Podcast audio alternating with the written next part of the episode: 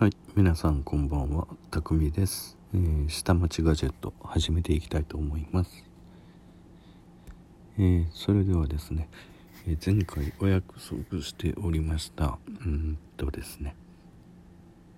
いろんなところで、えー休み時間とかなんかに遊べるレクリエーションゲームっていうのを、えーちょっと考えようっていうふうに言ってたんですけれども、えーごめんなさい。私ですね、えー昨日定期通院の日だったんですねですのでえーと昨日会社のみんなと顔を合わすタイミングをなくしておりましたですので、えーこの話題に関しては、えー来週方への分でいきたいと思うんですけれどもうんとその前にですねちょっといいアイテムを見つけてしまいました。えー関西人こういうのに弱いんですね。うーんとね。と、なにわの激辛カレーパンっていうのを見つけました。某神戸屋パンさんが作られてるみたいでめっちゃ辛いねんっていう風なになってるんですけど中中にですねなんとハバネロが入ってるらしいですうんいきなりこれをねみんなにさあやろうっていう風にやってもルールも何も決まってないので、えーとりあえず私今回これを試食してみようと思ってます。でどれぐらいのものか。ねあのーむやみやたらに、えー食べ物をおもちゃにしちゃダメなんでね、えーそういうところも考えてのルールをちょっと考えてみたいと思ってます。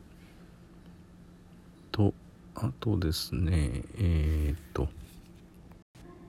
某、えー業務スーパーなんかでですねあのーよく、えー次週入荷が未定となってるのでえー、とインスタントタピオカっていうのがありまして、えーこれがたまたま入荷してたっていうことで、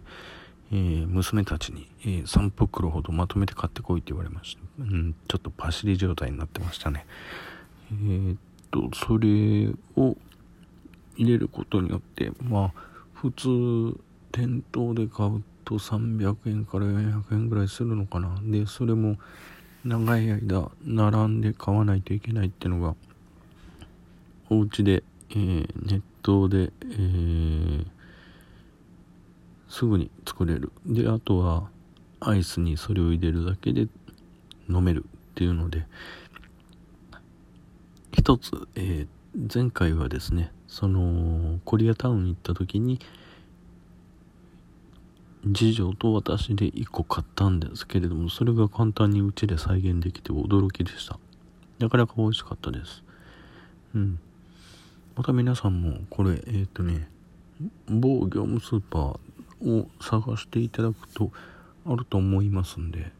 えー簡単に、えー約30秒でできますって書いてあるぐらいですから200円260何本だったかな？ぐらいであります。けれども入ったらすぐ、えー売り切れになっちゃうんでなかなか手に入らないそうです。まあ見つけたらまとめ買いして冷凍庫に入れとくっていうのがいいかもしれないです。はい。で、えーではですね、えーちょっとたまには真面目なお話をということでですねとですね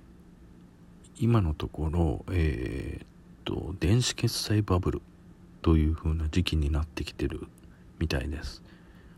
でこの電子決済バブル、うんおそらくですねこの2020年の東京五輪に向けていろんな、えーサービスが出てきてると思うんですけれどもまあ国の人たちが来た時に、えー exchange money あの要は両替しなくてえーっとお金を落としてってもらうためにはどうしたらいいか。ってことでですねいろいろな策を、えー日本の企業さん、えー海外の企業さんが、え考えられてるんですけれどもまあ一つはソーシャル系、えーそれとあとは銀行系、えーが主に、作ってるんですけれども今危惧されてるのはこの電子決済バブル、えー、オリンピックが終わった後に弾けてしまうんじゃないかっていうところが危惧されております。でですねもう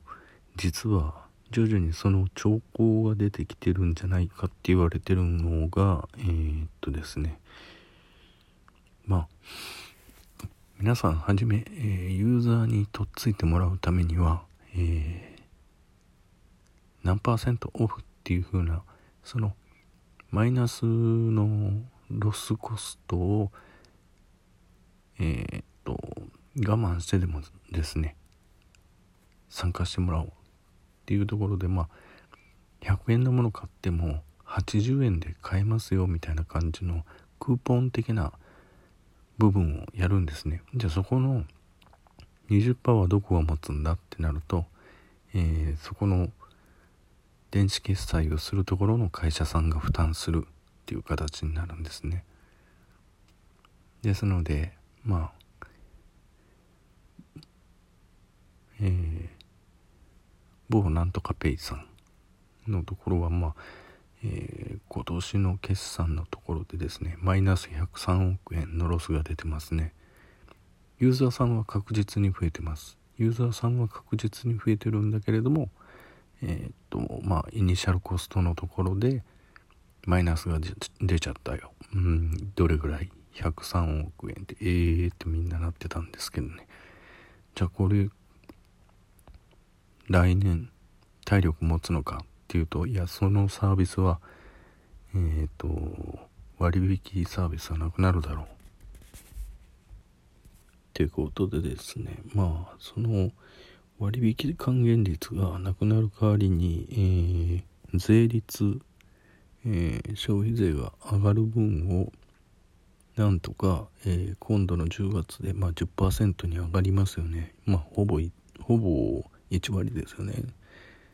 その分をなんかリカバリーするサービスを始めるんじゃないか、えー、もう検討に入ってるんじゃないか。っていうふうなこともあるんですけれども。まあねあのー、今んとこ恐れられてるのが電子決済の、えー、ところに、えー、今度大手ネット通販の世界展開してる A 社さん。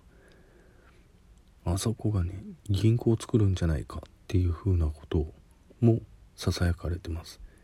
うん。本当にそうなるかどうか分かりませんよ。うん。けどそういうふうなこともやり始めたら日本の消費税っていうのはいらないので電子決済のみだけで OK になるので利用率ユーザーですねが増えるから結局割引をしなくてもペイできるようになるんで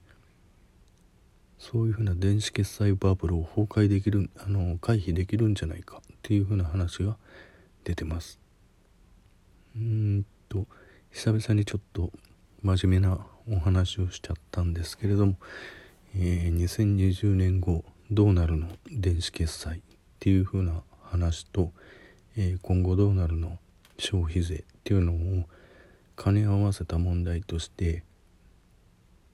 まあその2020年以降に、えー、大阪万博かな？も含まれてるんで今度は関西圏をハブとして、えー、京都奈良万博、えー、神戸方面とかにあのー、観光にねああと USJ か。なんかにも観光に来てもらって、えー、お金を落としてってもらうっていう風な策も考えてるんじゃないかなっていうふうに思います。これはあくまで私の憶測ですけどね。うん。っていうところじゃないですかね。それがないとまた、えー、20年前に起こったようなことが再度今度は電子決済の方で起こるっていう風な可能性が出てくるんじゃないかなっていうふうに気にしております。うんちょっと今日はあの暗い話になっちゃったいや真面目な話になっちゃったかもしれませんけれどもえー、っとこういうふうな話題もたまには出していこうと思います。あそういえば今日の時点でえー、っと iPod 新しいの出ましたね。あれだとあのレディオトークさんあの対応できますね。あの私以前にコメントで対応レンジ iOS の対応レンジ広げてくださいっていう風に言ったんですけれども。まあそれじゃなくてもあのー、今度の新規ユーザーさんはその iPod を使えばいけるんじゃないかなっていうふうに見てます。それでは今日はここまで。バイバイ。